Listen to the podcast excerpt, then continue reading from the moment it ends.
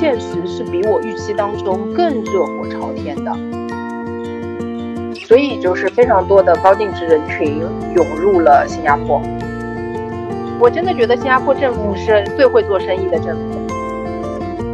他们普遍做的投资者教育的过程，也就是在海外美金资产，你不要把它跟国内年化十几的这个 收益来做比较，那个是不科学的。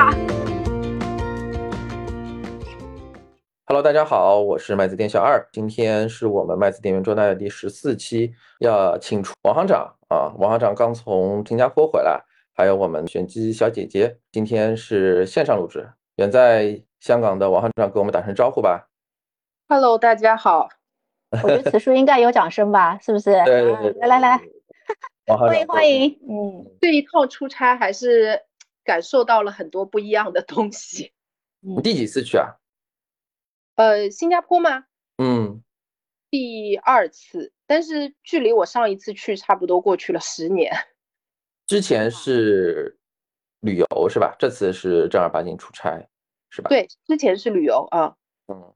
因为我们之去你去之前，我也跟你聊过，我想问问看你去之前和去之后最大的预期差在哪里？对于你个人来说，嗯，就我知道新加坡就是非常火热啊，但是到了那儿我差不多待了一周吧，然后我觉得就是现实是比我预期当中更热火朝天的。有什么具体的，就是身边的嗯。就你你是说就是观察到的一些现象对吧？对对对对，就是其实你在你走在马路上啊，你可能在呃写字楼里啊，你甚至在商场里买个简餐，你都感受到那种人流啊。嗯，对。然后第二呢，因为我也跟一些我们业务上的伙伴和金融行业的一些同业有一些交流嘛，嗯，就发现大家最近这个业务也做得非常的火热，根本忙不过来啊。如火如荼是吧？热火朝天。对，热火朝天，如火如荼啊。嗯，现在业务的火热是主要是财富管理这块的，是不是啊，王行长？你这边指的？是的，集中在私人银行和财富管理领域。嗯，就是客户钱进来特别多是吗？还是？对，是的，就是开户的需求、资产转入的需求都特别旺盛。所以，新加坡对于新的投资人来说，它最大的吸引力在哪里啊？嗯，这么看吧，我浅浅的讲一下我的看法。那第一，其实，呃，新加坡这个地方，大家笑称说它现在是亚洲的瑞士嘛。嗯，就是过去大家为什么会选择，或者富豪为什么会选择把钱放在瑞士，放在瑞士的私行？就是同理可以推得，为什么现在大家会选择新加坡，把钱放在新加坡的私行，主要是资产避风港的这个心理的诉求。嗯，对，这是第一。那我觉得第二呢，其实是过去的几年，我们看到新加坡政府对于富豪、对于高净值人群的吸引力和招揽的力度是非常的强的。对，然后包括了推出非常多这个优惠的政策啊，税收方面的政策，然后身份移民方面的政策，所以就是在过去的几年嘛，加上可能香港和上海各种原因的不确定因素在上升，对吧？嗯。对，所以，所以就是非常多的高净值人群涌入了新加坡啊。之前好像听说有有一种说法，就说新加坡的政府是全世界最会做生意的政府。其实我感觉是不是也是，嗯，在这些方面上面都有体现，就他在他的刀法很准，是吧？嗯，我同意，我真的觉得新加坡政府是最会做生意的政府啊，最会赚钱和最会做做生意的政府，因为。你从他制定和出台的政策，你可以看得出来，这个国家想要的是什么。嗯，就是我也跟新加坡当地很多年的华人啊和大陆背景的从业人员聊，他们说，其实，嗯，他们很切实的感受就是，新加坡一直是一个多种族的。国家和社会嘛，然后其实他们的治国理念一直都是说，其实新加坡没有其他什么资源，就是人和人才是对他对他来说是最重要的资源，加上它非常的多种族啊，这个在马路上就能感受到，所以会发现政府制定的政策就是冲着高净值人士来做的制定嘛，嗯，嗯，这个其实我觉得就是像上周香港新特首颁布第一份施政报告里面也有一些关于，啊人才方面的一些刺激的政策啊。其实我觉得招招都是对着新加坡去的呀，啊，但新加坡早了，还是动作上还是领先一步的。所以对于这种有点对标对标新加坡的这种意思是吧？就是我觉得完全就是每一招都是对着新加坡的政策去的，嗯，就是从一些啊基金架构的设立，然后一些家族办公室的优惠政策，包括一些香港叫优才啦，那新加坡可能一些就是比如说人才的准证啊，创业的准证，人才的准准证，那香港这边就是叫优才嘛，对吧？嗯嗯，就是我觉得每一招都是对着新加坡去的啊。所以你会不会觉得有点过热了？我就是就既然都说女人的第六感，作为女人的第六感，你觉得呢？谈谈感受。我在新加坡，我在马路上走着，我都觉得是热的，对吧？第一，它气温还是挺高的，还是过夏天啊。嗯，第二，呃，马路上、餐厅里、呃，商场里，你发现全是人，啊。也很热，对吧？那就人也很热啊。那三呢，就是说，其实在我现在所在的财富管理和四行领域的话，的确也有很多 RM 说，嗯，他们现在整个这个 China team 都忙不过来啊，周末也要替客户处理开户的文件，说甚至干了十年的 PB，竟然今年自己 walk in 说他要来开户，从来没见过，是吧？是闻所未闻啊。嗯，对，那我觉得也是非常非常热的。那嗯。就是老祖宗的智慧，总说物极必反嘛，对吧？我觉得，我觉得可能，我不知道现在有没有到，嗯，这样持续下去的话，会有一点其他新的政策或者怎么样。包括现在市场上吹风说是不是会有富人税啊这些？那当然，这个我也不知道啊。嗯，但是如果，嗯，我觉得眼下真的是就是挺挺疯狂的啊。啊，明白。所以说，其实就是就是客户的需求正好在这个点上就互相就是相当于契合了，所以对吧？是是是是，因为你想，嗯，他这些政策，包括他原先的那个家族办公室的这个政策，不是这一两年才有的，他可能是三四年前就推出了。当年的新加坡的这个 MAS 其实还是在亚洲范围内，甚至是做过巡回的宣讲的。但并没有掀起很大的风浪波澜啊，嗯，对。然后，但是回到今年，我们看联合早报的报道里都有说啊，现在什么今年以来，什么或者最近一两年有六百个还是八百个家族办公室在新加坡成立了啊。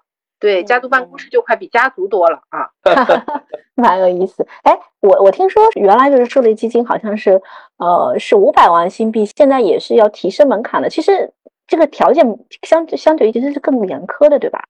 对对，就是就我觉得这是供求关系决定的嘛，因为他的那个新加坡家族办公室的那个税务激励计划，呃，原先叫十三 R 或者叫十三叉啊。十三 R 的计划其实原先是五百万新币，再按设立一个基金，然后你再设立一个你自己的家族办公室来管你的这个基金，就会有一系列的优惠的政策啊。但是门槛是五百万新币。今年四月十八号之后，这个门槛实质上是调高到了两千万新币。这个还是一下变成四倍的话，其实是很很夸张的一个调整啊。那也就可想而知，过去。这个项目真的完全供不应求啊！嗯嗯嗯，明白。他就基本上最有钱的那部分人了。嗯，对。但是对于我们普通人来说，其实嗯也没有什么太大关系。包括你说，你比如现在，你说你留在坡县去做一些同样是做一些财富管理，或者说是 IM 这样的角色，或者是 PB，其实和上海也没有太大差异，是吗？或者说，如果先让你选择。我们先不考虑一些其他的问题啊，就单纯一个非常非常理想化的假设，你会回来继续从事现在的工作吗？因为现在这个浪潮，其实比如说像王行长这种专业人士过去，是不是是一个我们说说的那个一点，是不是一个赚钱的好时机啊？我觉得如果早两年去，应该是非常好的时机。现在我不知道，当然你想。现在这个市场的竞争是非常激烈和白热化的嘛，嗯，对吗？就是供给也在慢慢市场上有那么多需求在，所以其实从业人员也是很多的，从业人员之间的竞争也会很激烈。嗯，对吧？对，就就我觉得可能已经，如果现在让我去坡县工作，那我觉得已经失去了一些先机了吧？嗯嗯，在上海也没那么差，是吧？其实我，觉得对于打工人来说，就是可能在上海的生活质量会更好一点吧。对于普通打工人来说，这个主新加坡要还是现在房租也涨很多啊。嗯，对，我听说了。其实，因为像坡县这种地方，可能地域不是很大，然后你说产业吧，它相当于香港还还有一些产业，它有一些电子产业和一些呃其他的一些这个基础设施，但是跟它的现在流入的所谓的热钱相比，肯定还是不成一个比例。那我觉得最终可能这些钱会对社会还是就刚才我为什么说过热，我很担心这些钱进来以后，对于当地的一些消费水平啊、物价啊，然后一些其他的基础设施，其实是会造成蛮大的冲击了。这个可能大家当时还小，就是九七九八年的时候，同样是东南亚金融危机嘛。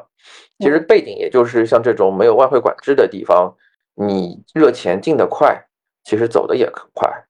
啊，我我其实说这个事情，我不知道，当然这个可能跟整个宏观的，就是更大全球的一些资本流动会有关系，包括美元加息啊什么的，啊，就包括可能就是亚洲区域的一些局势的一些动态都会有关系。但是我我始终觉得这个会是一个问题，啊，嗯，但是可能不是这两年的问题，但是这个来的钱太容易啊，总归还是可能总有一天要还的。而且新加坡它还蛮有一个特点，就是可能王行长这次去也感受到，它是不是不同国家，然后不同的文化的人群在那边其实就特别多，有这种感觉吧？就是是非常非常非常的多种族交交融的社会。就是你想嘛，新加坡它本嗯身官方语言有四种啊，对吧？它那个这个英语，这个这个普通话、马来语，嗯马来语，还有那个泰米尔语吧，如果我没有嗯记错的话啊。就是我就怎么说呢？就是就亚洲金融中心，你说我走在上海，呃，sorry，不是走在上海，走在香港的路上，你会发现还是一个以粤语为主的这个交流的那个环境。那新加坡就是更多元。你在马路上嗯什么样的语言，什么样的不能说人种吧，就来自什么样的五湖四海的人群，更对吧？更多元的啊，更多元。嗯嗯，明白。其实对于新加坡而言，呃，实际上要管好这么多不同文化背景的人，其实本身也是一个嗯没有那么简单的事情，对吧？是的对我同意。所以其实社会的和谐稳定对他们来说非常重要。嗯就是在这样一个多元化、多种族的地方啊。所以说前面讲的，现在这么多钱，尤其是呃超级富豪，我们说的就是这门槛提升了嘛。其实很多时候，一般老百姓还达不到他这个门槛，甚至中产基本上也达不到这个门槛的，对吧？那其实就是大部分的超级富豪，有可能钱慢慢的过去，整个国家的资源又就这么一些，其实对于底层老百姓也不见得是好事情哈。嗯，对啊，你想新加坡才多大一点啊？新加坡七百平方公里吧，可能还没个浦东新区大啊，人口就五百万啊。然后人口还没香港多，对啊，对啊，没有没有香港多，它它我记得它应该是五百五百多万人口啊，然后对面积才七百七百多一点吧平方公里，其实就是这个市场的容量一定是会有上限的嘛。嗯，就目前这种疯狂的热钱涌入的状态，不可能一直持续下去吧？嗯就所以所以不知道，我觉得可以再走着看。嗯对，我们聊聊金融吧，这个跟王行长的现在的工作相关。你你你自己是做这种财富管理的，你觉得跟香港相比，同样是离岸财富中心，香港和新加坡主要的差异在哪里啊？我觉得新加坡很明显就是财富管理为主嘛，财富管理和私人银行为主嘛。那嗯香港其实除了财富管理和私人银行之外，你想它的一级市场的活融资融资，对吧？对，然后嗯二级市场的交易，交易这些嗯其实会更丰富一点啊。就是就资本市场，其实香港的资本市场是更为发达的。我自己来看啊，新加坡嗯主要就是财富管理啊，为所以啊。所以其实，在新加坡，呃，你的财富管理的一些金融的这种资产的类别什么的，其实也是比较全球化。而且我不知道，就是说新加坡的公募基金行业发达吗？还是说其实对他来说只是选择之一？怎么讲呢？讲私人银行就就大家很容易理解瑞士嘛，但是很少有人会认为瑞士有一个发达的金融和资本市场吧？其实逻辑是比较，我自己觉得逻辑是比较像的。对于大部分人来说，新加坡更多的是一个资产资产的避风港，就是我选择把我的资产趴在那里，就是或者趴在那里的银行户口里，但是我的投资的选择和资产配置的选择仍仍然是全世界范围都可以选择啊。嗯，所以不会有这个方面的限制。那我的主要头像，那包括也跟很多 PB 的 RM 聊了一下啊，就是非常明显的感受是，还是他们包括他们给客户在不断灌输的，其实是一个资产配置分散的这样的一个理念啊。那可能常用的投资工具就是除了现股、现债，嗯之外，那包括 mutual fund、hedge fund。然后，呃，可能和国内非常不一样的，就会它会有一些结构化产品的交易机会啊，就是有一些衍生品啊，一些票据的一些一些交易机会，对，比较多的。就是他们普遍做的投资者教育的过程，也就是在海外美金资产，你不要把它跟国内年化十几的这个 这个收益来做比较，那个是不科学的，是不科学不合理的。呃，在海外美元资产，你每年就是可能六到八。呃，或者比如说七七到九，这是一个合理的水平和预期啊。你不要拿你们国内动不动什么过来三年翻倍是吧？做类比啊。那当然了，我觉得另外一方面是因为，嗯，如果是大中华客户的话，他对于海外的这个天然上会有一些呃信息上的不对称吧，所以他也没有那么了解那。嗯，可能他另外他在需求上来说，放在这边银行户口里的钱也也不是用来翻倍的，所以就是他的心态也会平和很多，所以他们就觉得反复在做的这个投资者教育还是有一定作用的，大家的预期就是趋向于合理啊。嗯，然后就是你刚刚的第二个问题是说，就是嗯，公募基金发不发达啊？其实。主流的大家在配的产品，无非还是就是呃，你在全球范围内可以听到的那些 fund house 那些那些 big name 啊，当地也会有一些资产管理人啊，但是嗯，对，其实并在地域上的差别，就地域和不是一个主要的差别吧，我我我我只能这么说啊。OK，那你今年其实嗯。新加坡市场是不是太小了？所以他自己如果说做一些投资，他也是投到别的市场的，对吧？那你那你去买别的市场专业投资人他就是做的这些现成的产品，那其实可能后者可能更好一些，是不是啊？从投资角度讲，对，就是就是他不是说我只买一个投新加坡新加坡的这个市场的产品嘛？他可能大主流的还是比如说美国市场，对吧？美国市场、港股市场，对吧？甚至比如说日本市场啊这些啊，嗯，对呀，所以就是如果说有一个管理人他在新加坡发基金，对吧？他肯定也是基本上是投向别的市场的。那他做管理，我我还不如说我买一个，比如说我买一个就是美国的美国当地本土的基金经理管理的这个基金，是不是他相当于信息不对称会更低一点？他对市场更了解一些，对吧？对，就是就是主要还是考。呃，就是主要还是考虑头像的问题，而不会是考虑说本身这个管理人所在地域的这个差别嘛？这个差别是不明显的。对，当然有些就是大的 fund house，它在新加坡也会设一些可能就是份额嘛，就它会设一些就是就是 sub class 嘛，然后可以让不同地方的人来认购了。嗯，对对对。所以它更多的还是以财富管理为主嘛，就是资产管理其实是一个附带的一个东西，对吧？是是是是是，嗯，对吧？大家很少听到新加坡交易所吧？对啊，就是没有太了解。这两年开始火起来了，我们是吗？嗯，我们现在已经开始骗取客户到新加坡交易所去上市了。哦，他前两年也不是前两年吧，去年他有 SPAC 对吗？对，就美国推出 SPAC 没多久，新加坡说它新加坡交易所可以做 SPAC 上市。我想说啊，真会赚钱。可以。新加坡交易所是一个会赚钱的。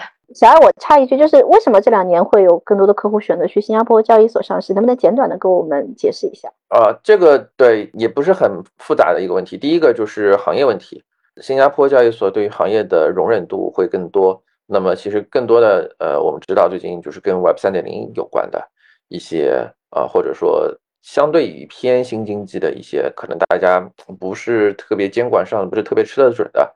然后这一块新加坡的交易所的政策还是比较友好的，这个可能是一个非常重要的方面。第二个呢，就是上市门槛方面，新加坡的这个交易所比香港还要再低一点。前两年香港联交所提升了一次门槛。虽然提升的比例并不是很多，但是就是对于一些介于线的上下的那些客户，还是会有一些感知的。然后第三呢，就是大家都知道这两年香港的一开始是呃非市场原因，然后今年主要还是市场的原因，就是可能投资人这边的新股的募集不是很理想啊。这个特这个是我们在一级市场感受非常明显，因为传统上来讲。嗯，大家可能在国内的时候，你不是发行不是很重要啊，你只要通过证监会的审核，你 A 股 IPO 了之后，你总会能发得出去。但是在国外的话，你就算是一个好公司，你如果没有特别好的 investment story，然后没有特别好的股东来给你做站台、做背书，没有基石，你一样很难发。而且就算你好不容易发出去了，很有可能破发，破发了之后。你可能会有这种螺旋式下跌，因为新疆嗯香港市场没有什么流动性，所以种种原因吧，就是今年香港其实挺难的。那反而新加坡这边，因为呃一些众所周知的原因，在海外投资者这一块相对来说会比香港会反而好一点。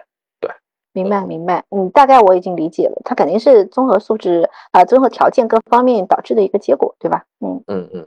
啊，OK，我们再回到王行长那个话题。刚刚那个小二，我我刚刚我稍微岔开了一下，我们可以接着。对我，我其实比较好奇啊，王行长，因为今年虽然我们在境内可能，因为前两期我们主要还在讲的是 A 股大跌的是不是应该抄底的问题。嗯，作为一个全球投资者上来讲，今年还是一个蛮动荡的一年嘛。美国加息，对吧？这是主线，然后再加上俄乌战争啊，包括欧洲的一些能源危机啊，包括英国首相换来换去啊，这些，其实，嗯，从直观的指数上来讲，今年海外市场也不咋地，对吧？嗯，我不知道对于这种海外的呃 IM 也好，或者普通投资者也好，你有跟他们聊过吗？他们是怎么看待这个事情？我讲我的观察啊，不是我个人观点。嗯，对对对。我讲观察，就是目前来说呢，嗯。就是在市场上啊，包括香港这边的一些 banker 给客人配置的，或者给客人的建议，就是目前的市场环境下，配置定期存款和一些保本型的票据，比如说什么一些 twin twin note 啊，比如说一些 floater，这样保本的票据的比例在大幅的提升，甚至听说现在很香是吗？对，非常香。就是现在大家就会 banker 都觉得，哇塞，现在这个市场上我买一个保本票据就好啦。定存呢，美金的定存可以做到百分之四到百分之五的年化收益，对吧？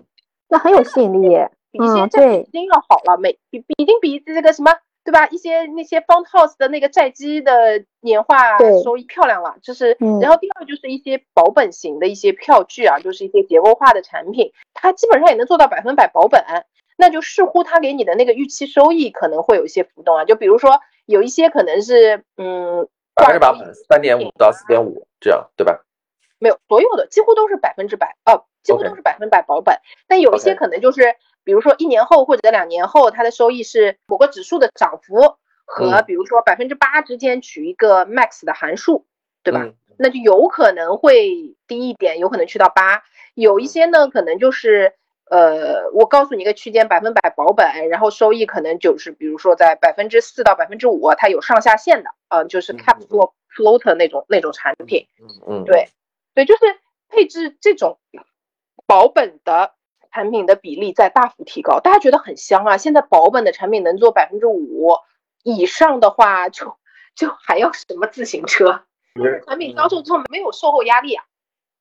不会有人投诉，销售也喜欢卖，对不对？加赶紧锁定一部分收益，嗯，趁着联储还在加息，就赶紧先锁定一部分收益嘛。嗯，投资时钟对吧？就是你现在可能是一个要减配权益的时代，那就是减配，对吧？就是非常果断。现在减都有一点晚。然后，嗯，但是，嗯，基本上海外的话，我觉得大家可能我观察到，大家都还是在瞄联储加息的这个进程和节奏了，就觉得它什么时候差不多加完了，现在可能会觉得明年一季度了，那他觉得什么时候加完了，那那个时候才是就是新进入权益市场比较好的时机，那市场的反应可能会领先一点嘛，对吧？会提前那个看联储会议纪要呗，基本上大家这么看的比较多啊。就今天我觉得还是很有收获的，一些之前的一些迷思啊，正好是王行长，我觉得也是给了一个新的思路。听完之后，确实我觉得可以站在全球更大的格局去想问题，然后就是有钱人的思想确实跟我们打工人还是挺不一样的，我感觉。对，就是真的，呃，还是就是跑这么一趟，虽然折腾，对吧？但是还是蛮有收获的。嗯，对对对，非常非常折腾。我想说，我什么时候可以回来隔离？我以为你不想回来了，天天对呀，尖沙咀。我我还是很爱上海的啊。然后其实本来想等一等，看看会不会回来从七加三放宽到，比如说五加二啊，怎么样？嗯嗯，对，我想说现在十月底，哎，会不会十一月份会有一些更友好的政策嘛？反正我觉得出去一趟，总归是打开视野的。对吧？然后看看别人在做什么，其实对自己也是一种有种新的 idea 会冒出来。我觉得其实确实是那个，我们都挺羡慕王行长。对，有这么样一个机会出来放飞了一下。资产配置这个东西，就是也很多人想推，但是限于国内的投资品种实在是太有限了。我觉得这个真的倒不怪我们的一些具体的 IM 啊，或者是投资人这边。刚刚岔开来了，就是对于我们听友啊，你会比较有什么建议吗？刚才我们也说了，你过去喝了一碗洋墨水，虽然喝的时间也不是很长，这不是就我们现在干的事儿吗？就是投资者教育这个事情本身，我觉得就是一个任重道远、这个路漫漫的过程啊，对吗？就是其实大家再理性讲的再好，如果明年市场吧唧又来一个牛市，之前所有的这些东西都会忘得一干二净，大家就冲了嘛啊，然后冲完之后。万一市场再来一个波动或者震荡，那就再交一次学费。但是我就觉得，嗯，对于大部分人来说，这克服人性的确也挺难的。嗯，就基本上就是就是好了就会忘了疼，然后不断的在交学费了。哎，我我我新抛一个观点，就是我今今天听完王航长讲那么多，其实资产配置其实对于散户而言，其实难的还有一个我觉得最现实的点，就是他没有那么多资产。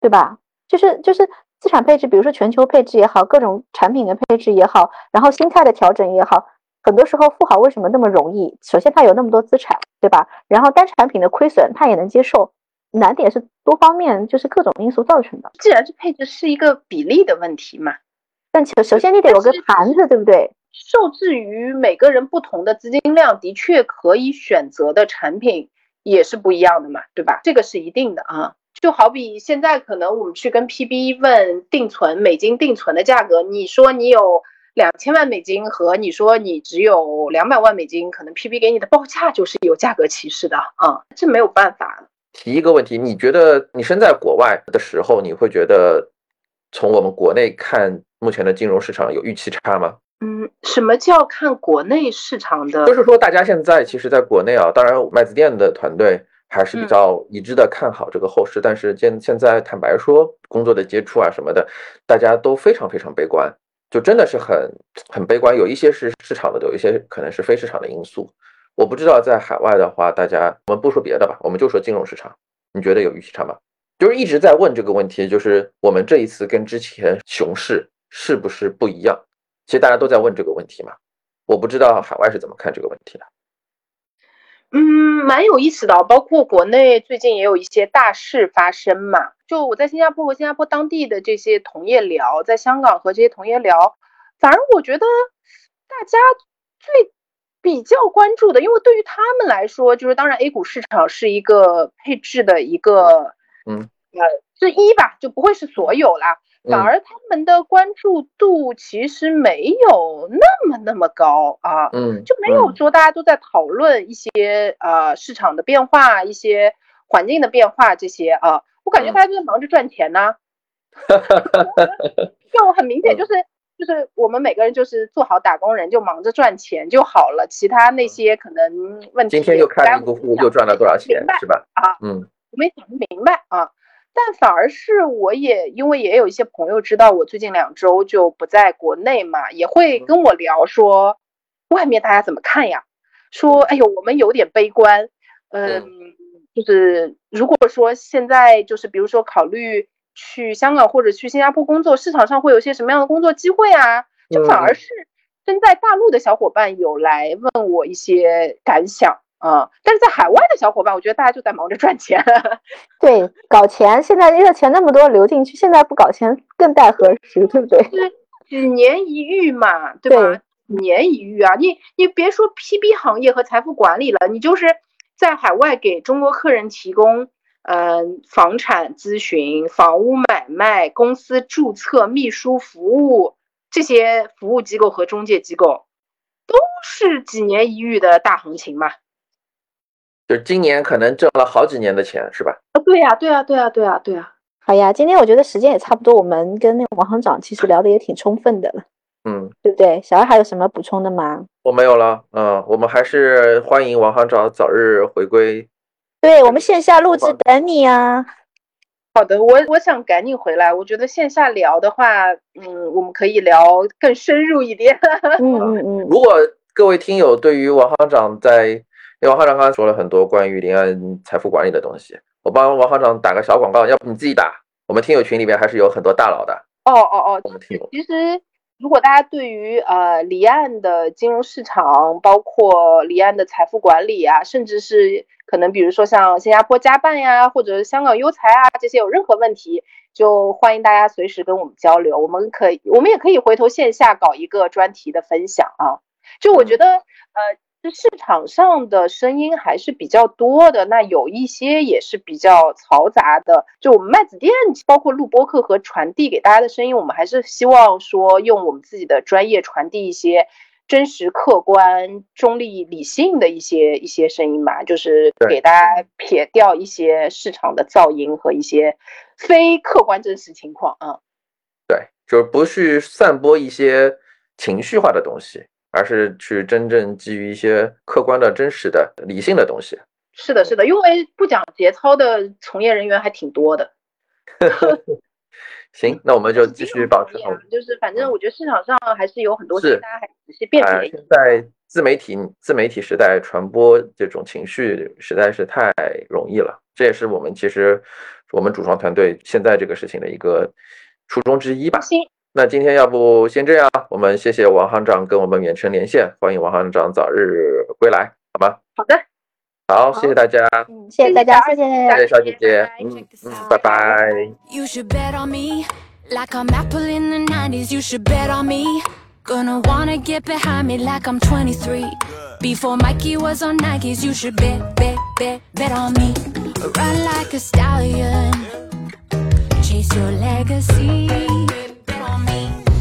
It a thousand, a self-made with no pedigree.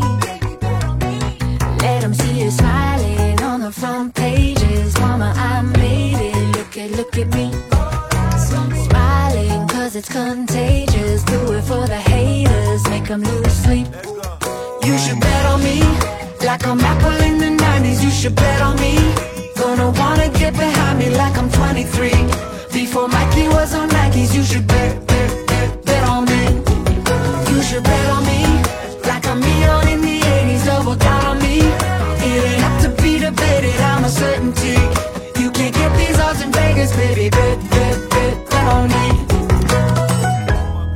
Roll the desire, lucky seven not, I bet I roll 11. Hold me to my goals, I know I told my brethren. We won't lead this earth until the turf is proud and hot like Kevin. I'm close to God like Reverend. Oh, I done learned all of my lessons. Betting on me is investment. Bending the rules like Inception. I ain't just give me that protection. Like Amazon in 2009, you get exponential, it's arresting. Like Peloton, you can spin around without going nowhere, but you should bet on me. Like I'm Apple in the 90s, you should bet on me. Gonna wanna get behind me like I'm 23. Before Mikey was on Nikes, you should bet, bet, bet, bet on me. You should bet on me, like I'm Leon in the 80s. double down on me. It ain't up to be debated, I'm a certainty. You can't get these odds in Vegas, baby. Bet, bet,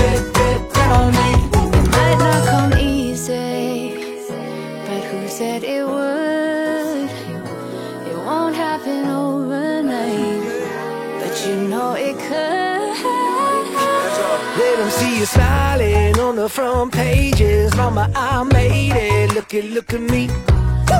Smiling cause it's so gravy. 52 aces under my sleeve. Triple that, bring it You should bet on me. I'm 24 with three rings going to my.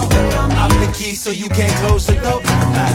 Overload ain't even pressure. Matter of fact, when Globe is on my back, work even better. That's why if you were better, you should bet on me. Like when Bitcoin was a penny, double down on me. If you haven't bid already, I'm a certainty. You can't get these odds in Vegas, baby. Bet,